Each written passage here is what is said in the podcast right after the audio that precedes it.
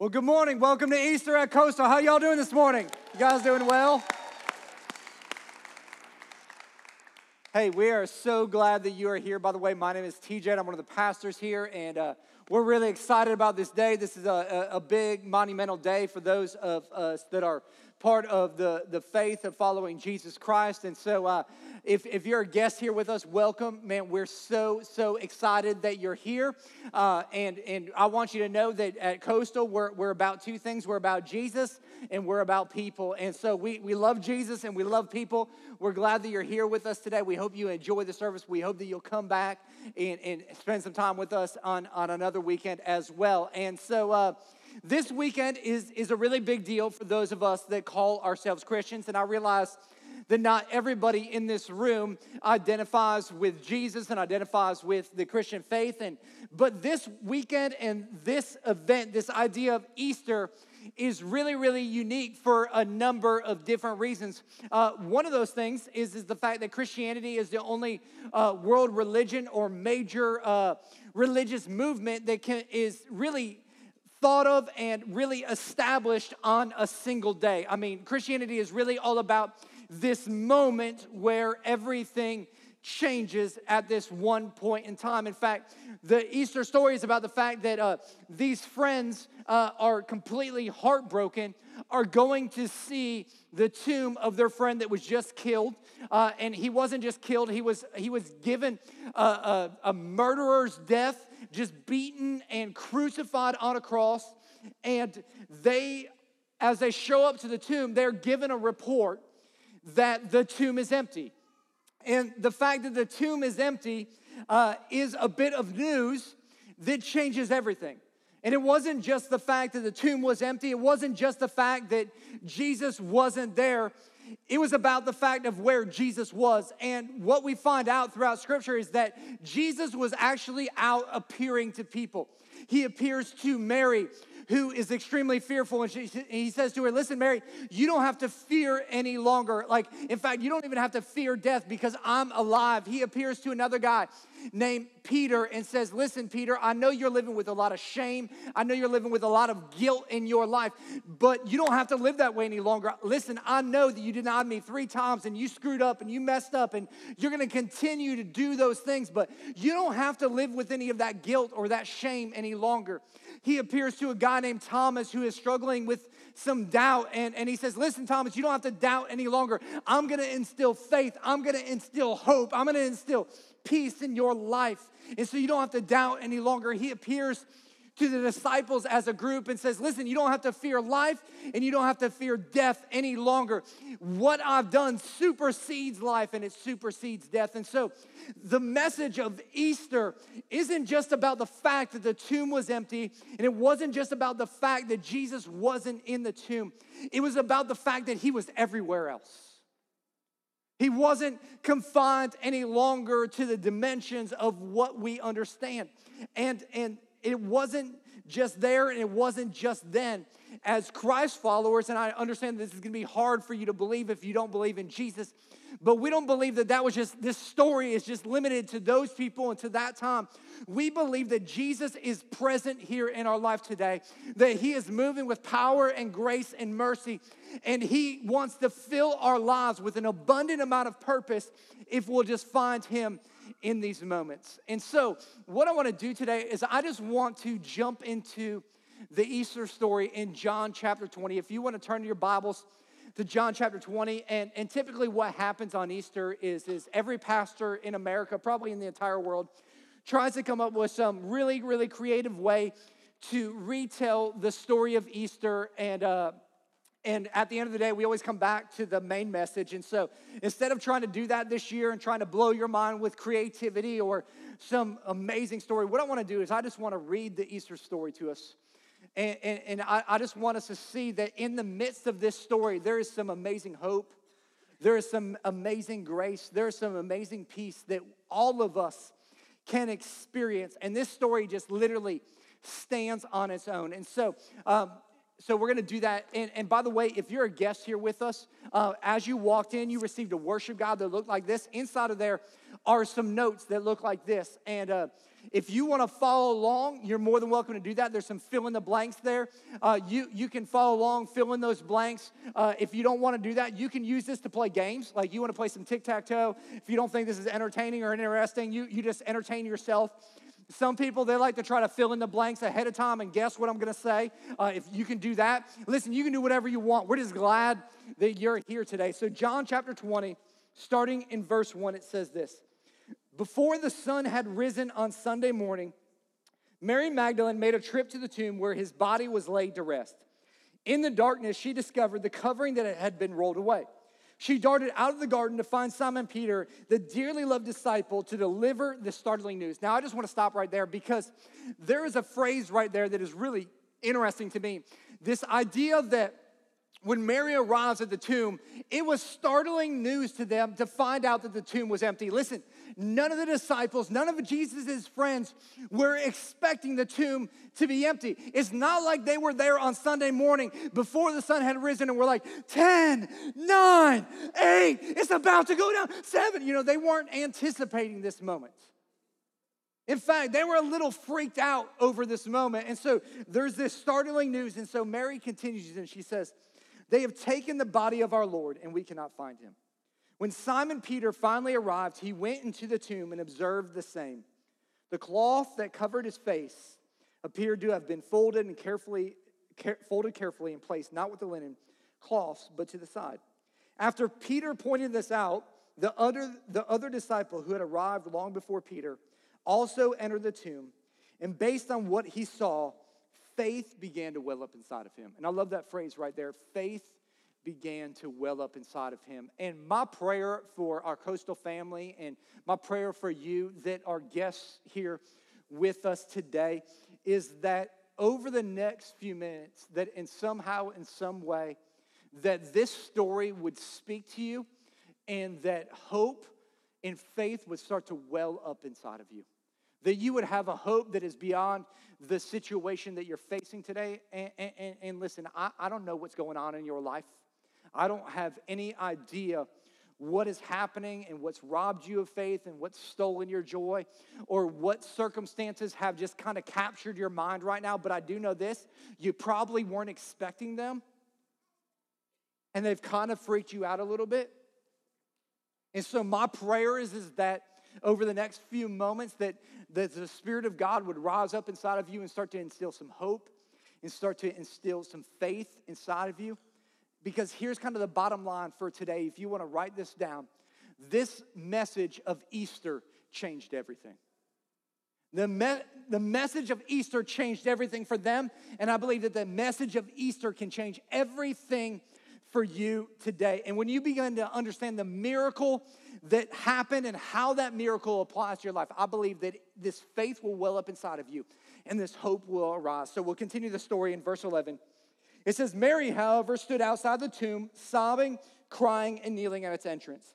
As she cried, two heavenly messengers appeared before her, sitting where Jesus' head and feet had been laid. And they said, Dear woman, why are you weeping? She replied, They have taken away my Lord, and I cannot find him. After uttering these words, she turned around to see Jesus standing before her, but she did not recognize him. Now, when I was reading this story, I've probably read this story hundreds of times in, in my lifetime, and uh, this was the first time that this phrase or this idea that Jesus was behind Mary and Mary didn't recognize her, recognize him, just kind of jumped out at me. And so I started asking myself the question like, why in the world would somebody who knows Jesus really well not be able to recognize Jesus? Like, what was going on? And so I'm kind of a nerd. And so I decided, man, I'm going to go spend the next couple of hours and I'm going to study commentary and I'm going to study scholars and I'm going to see what they have to say. And basically, they, they came up with some pretty logical reasons as to why Mary wouldn't recognize Jesus. One of them said, well, earlier in the scripture, it says that, that she was crying, and because she was crying, there were tears in her eyes, and that kind of blurred her vision. So when she saw Jesus, she couldn't really make out exactly who she was. And I was like, oh, that's a that's a pretty logical answer. Another another scholar pointed out that it, it says that it was early before the sun rose, so that means it was still dark out. So when she looks, maybe He's just a darkly lit figure. And so, therefore, because it's still dark out, she can't completely recognize him because of the shadows. And, and so that made a lot of sense to me. And so, but I kind of came up with my own conclusion. But before I do that, uh, I thought that I would just have a little interaction with you guys, real quick. Are you guys ready for some interaction? Okay. On the count of three, I need everybody who knows for a fact that they are colorblind to raise their hand. One, two, three. Raise your hand. Raise it up high. Okay, a couple. Raise it up high. It's okay. Raise it up high. There's no no shame in that. Okay, a couple of y'all know that know that you're colorblind. Here's what I know is that there's a whole lot more of you that are colorblind than the four people that raised their hands. I know this statistically because it said, statistically speaking, one in 12 men is colorblind. So that would explain a lot of the outfits that you guys are wearing right now that I see. colorblind. Statistically speaking, only one out of every 200 women are colorblind. So that's why I only saw one or two women's hands. Y'all are a lot more truthful than the men are, apparently. So, uh, but it's interesting that, that many of us aren't aware that we're colorblind. And so I thought that this Sunday morning, if you didn't learn anything else, you might learn that you're colorblind, and that might not give you much hope. But it will give you some insight, okay? So I thought we'd do a little test. We're gonna, we're gonna, I'm gonna show you a series of three pictures uh, they're going to be these round objects, and inside of these objects is the number. If you can't read that number, there is a good chance you have some form or fashion of color blindness. So the first one looks like this 42, 42. If you don't read 42 right there, hello. All right, let me give you another one. Here's another one 74. Hey, don't give it away for those other people They're like, oh, yeah, 74. I saw that. You know, give them a second. Give them a second. Let their eyes adjust. How about the last one? 73. 70. Now, if you didn't see those numbers, you are a statistic, okay?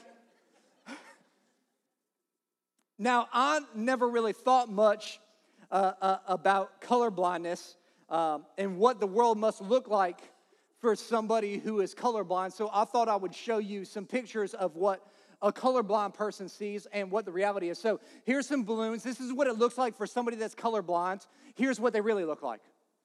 That's crazy, isn't it? Here, how about this? Here's some trees in, in, in the fall. Here's what it really looks like. All those reds and different things in it. Uh, this one, this is the grocery store for a colorblind person. Uh, going to Publix is a chore because this is what it really looks like. Man, if you work at Publix, help some colorblind people out spread out those, those fruits and vegetables. How about this was a uniform for a Jets and Bills game a couple of years ago on Monday Night Football. This is what that actually looks like. It's crazy. If you love football, you are struggling that night. You're like, what, what, what team am I cheering for? When I thought about color blindness, I literally thought the biggest thing that somebody might struggle with is like, does my shirt match my pants? You know? And uh, we were recently, a group of us from our worship team and myself, we went down to Cuba to do some, some big conferences and worship nights uh, down in Havana in another city. And, and as we were in Cuba, I, I realized that, that Cuba is a lot like Wynwood down in Miami, except just on steroids. There's like more color and more vibrancy. There's, there's, more, there's more things to look at than almost any place I've ever been in my life. And so we are traveling in the city of Havana and, and making our way to another location. And I was sitting there with one of the guys that's on our worship team. And, uh, and I was like, hey man, do you, do you see that? Look at that. Isn't that amazing? That is like the, the, the greatest thing I've ever seen. And this, this guy looks over and he goes, man, that sure is green, isn't it? And I'm like, no, it's not green, it's blue. And I'm like, do you, do you not see that? he's like, what are you talking? It's green. And I'm like, no, no, that's blue. And I started going around the car. Who else? what color is that? And everybody's like, that's blue. And and come to find out, this guy had been programming and running our lights for the last two years, and the dude is colorblind. Some of y'all that have been complaining about lights, now you know what the problem has been. What's crazy about this is as I started talking to him, which by the way, he doesn't run our lights anymore. Uh, it's good if you could actually see what colors they are. But uh, I, I, I, actually saw uh, and I just confirmed it again because he said it to me before. I, I, I saw him before the last service in Pompano, and I said, Hey, Steve, what color are Adrian's eyes? And he goes, Bro, they're green. And I'm like, They're actually blue. This guy's been married for 15 years and thinks his wife's eyes are green and they're blue. Come on. I didn't think about it. What I can see clearly, he can't see at all.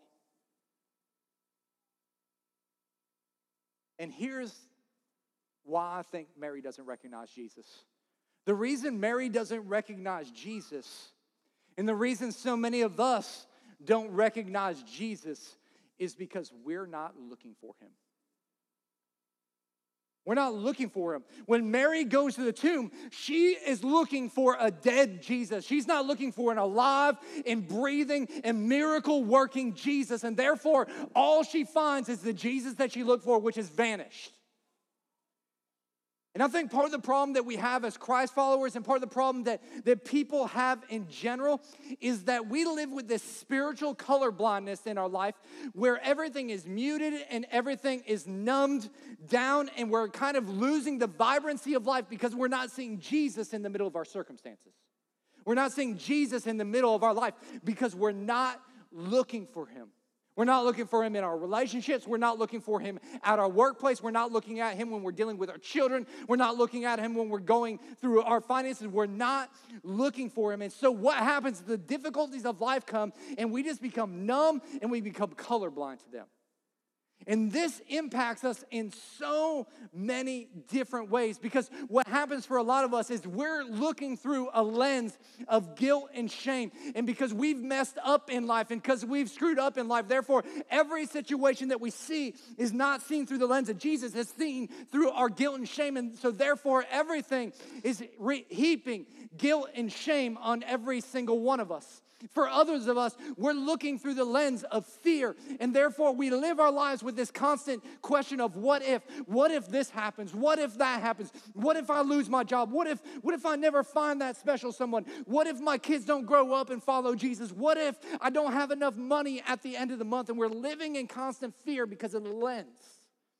Others of us, we're living with this constant constant uh, lens of our circumstances where all we see are our problems. There's a problem here, there's a problem there, there's a problem with our car, there's a problem with our boss. There are problems everywhere in our lives. Is because we have this filter of, of spiritual color blindness. And what happens is their life just begins to feel so dull and so black and so gray. And what happens is it starts to become numb and we start to medicate. It's what we do.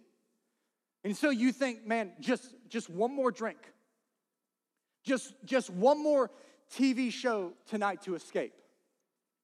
Just one more vacation to get away from my current reality. Just one more shopping trip on my credit card is gonna make me feel good about myself. Just one more, whatever I have to say, whatever I have to do, whatever I have to eat, whatever I have to think, in order to not think about the reality of our lives.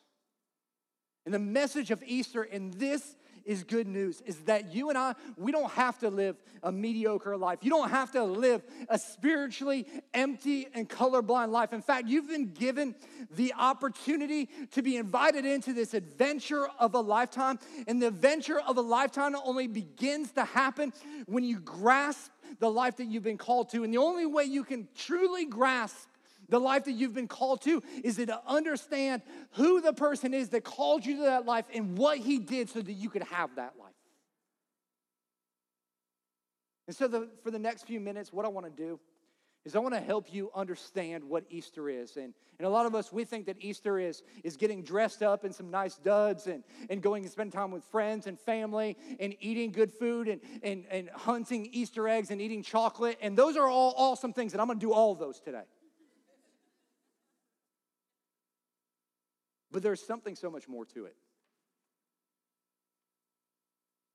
And so, Easter for you and I is this incredible, incredible reminder that there is forgiveness from your past. There's forgiveness from your past, and some of you need to hear that desperately today. Some of you are consumed in this life with the fact that you have screwed up. And I just want to say to you, welcome to the human race. We all screw up. We just screw up in different ways. Maybe some of you have screwed up royally as a parent. Maybe some of you have damaged some relationships with some moral impropriety. Maybe some of you have given in to some lustful desires. Maybe some of you have have an anger issue that has played itself out and it's embarrassed you and a lot of other people in life. Maybe greed has taken over your life and destroyed your business. Maybe you're battling an addiction and it's been humiliating for you. But we all struggle with it. In fact, uh, a couple weeks ago, I was at our Pompano campus after our fourth service, and I was talking to a young lady who came up to me, and uh, she said, Hey, Pastor Tito, would you pray for me? And I was like, Sure, I'd, I'd love to pray for you. I was like, What can I pray for you about? She's like, I'm getting ready to go into rehab tomorrow. And I was like, Man, that's, that's an incredible way to recognize that you're dealing with something and getting some help. She's like, No, no, no, but you don't understand. This is my fourth time going into rehab. And you could just see this guilt and this shame that was in her life that she just kept repeating this cycle. And some of you know exactly what that feels because that's exactly what you're dealing with too. And I want you to hear this today. There is nothing that you can do or have ever done in your life that is beyond God's ability to cleanse and forgive you. There is not a single thing that you have ever done or will do that is beyond his ability to cleanse and forgive you. And because Jesus died on the cross for the redemption of your sin and went to the grave, not only defeating the power of death, but also the penalty of sin, every one of us can experience forgiveness today.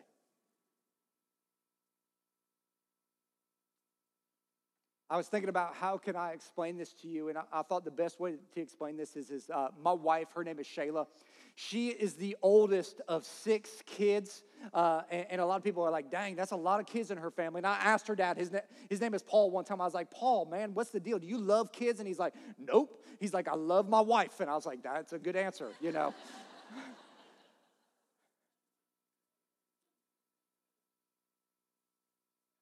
So Shayla and I got married at 21 years old, which meant all of our siblings were still in high school and still growing up. And one of her middle sisters uh, got pregnant at, at 15 and had a baby at 16. And so, because we all lived within a block of one another, it, it kind of became this little boy was born. His name was Avery. And so, we started raising Avery kind of by committee of our family. And, and so, because Shayla and I didn't have kids, Avery kind of became one of our kids. And every single one of us had a, a part to play in, in raising Avery. And, and I'll never forget that as Avery was growing up, he'd come and spend days at our house. And we, we do all these incredible things. And I remember as, as Avery started to get to about eight, nine months old, he started trying to stand up on his own. Parents, you remember when your kids started trying to stand up on their own and they're holding on to tables and they're holding on to couches trying to hold there. And, and Avery was a little uncoordinated. And, and I think that, that Avery accidentally took his first step. You know, that first time he just kind of lost his balance and took that first step and, and kind of fell down. But it was the first step. And so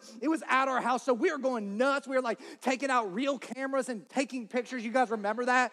We had to go develop the film. Some of you young people, you're like, what is that? No iPhone? Yeah, it is back in the real days, okay? And so, like, we were so excited. Like, he took his first step. We're calling up on the rotary phone, like, you know, like, it, like it's way back in the day. And so, uh, like, uh, Avery just took his first step, and man, we were celebrating about that. And then I remember the next couple days he started taking that first step, and a couple days later he took two steps, and we were all excited about it. A couple weeks later, he walked across the room. You guys remember this as a parent? Like the joy, like you're like so excited. Yes, my kid is walking. Then like three months later, you're like, I wish he wouldn't walk. You know, it's like.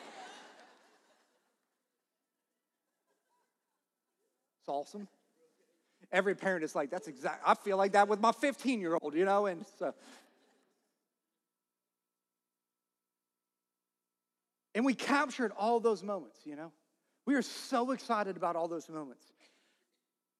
As I was remembering that, you know what I couldn't remember? I couldn't remember all the falls. I couldn't remember all the times he tried to take a step and just face planted or the times that I know that he had to have hit his head on a table or something and had a big one. I can't remember a single one of those. All I remember is celebrating the progress.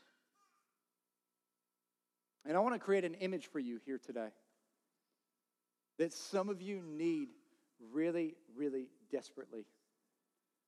Your heavenly Father, He celebrates your steps and He heals your falls.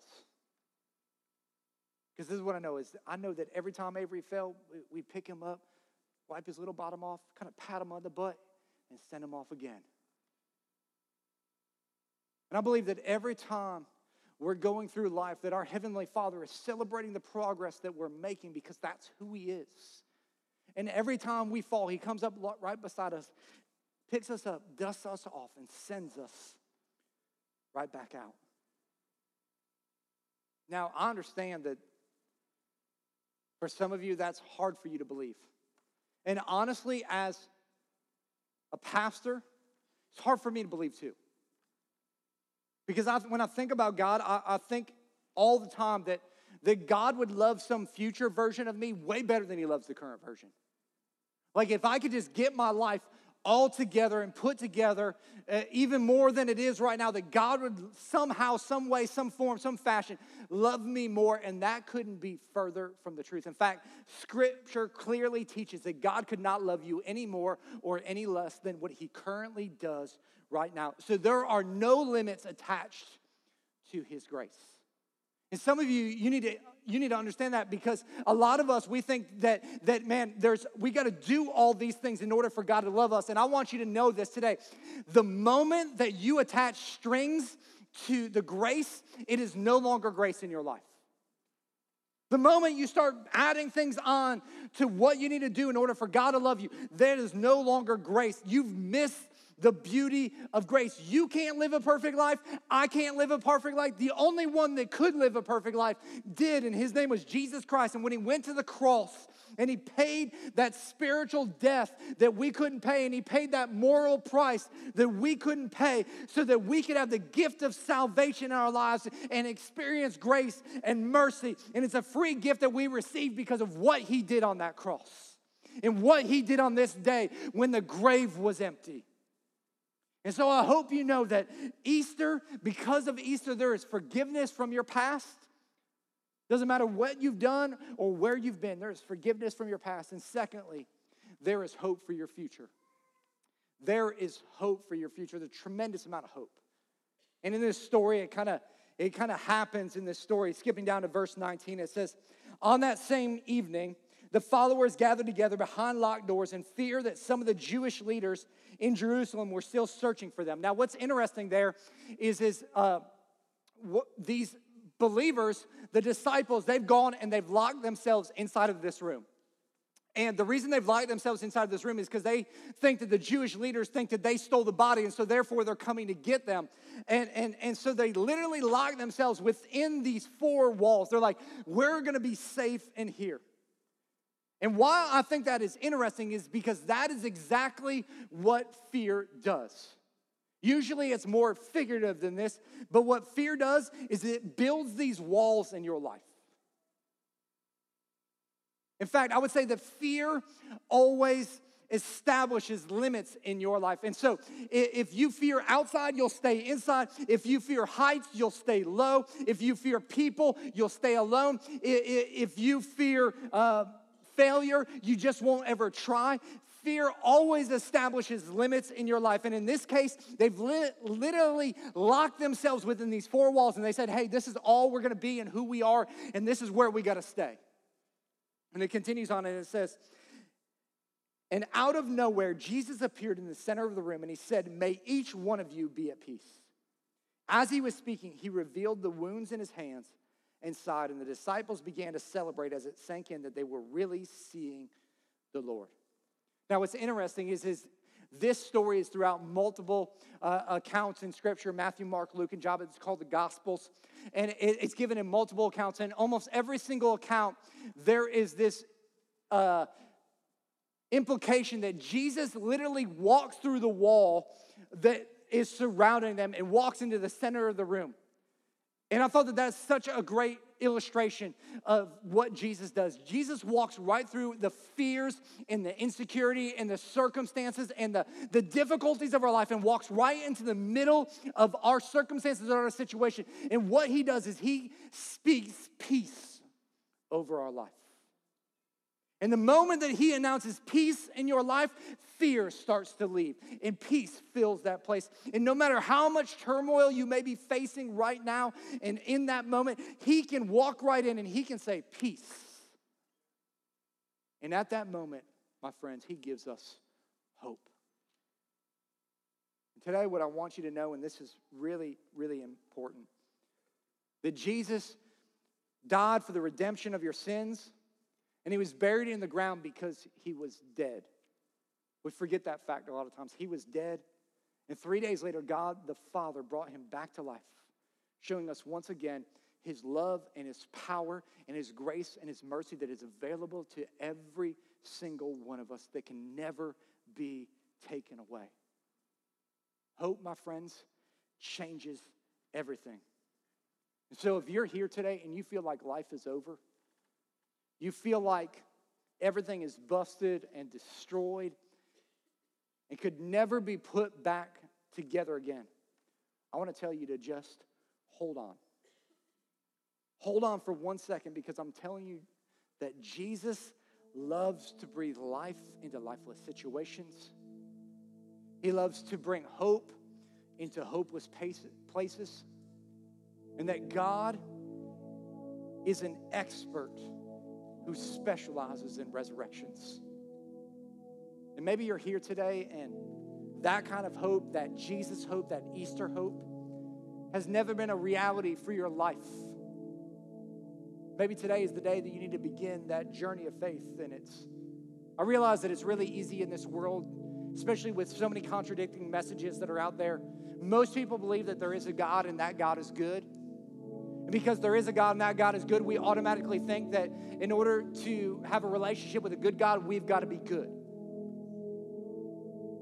And so, therefore, we're in this constant motion of trying to achieve our way into a relationship with God. And here's what's interesting about that is the Bible never teaches that good people get to heaven. It teaches that forgiven people get to heaven. And maybe today you're here for the first time and you say, you know what, I want to put my faith and my trust and my hope in Jesus for the forgiveness of my sins and for the hope of my future.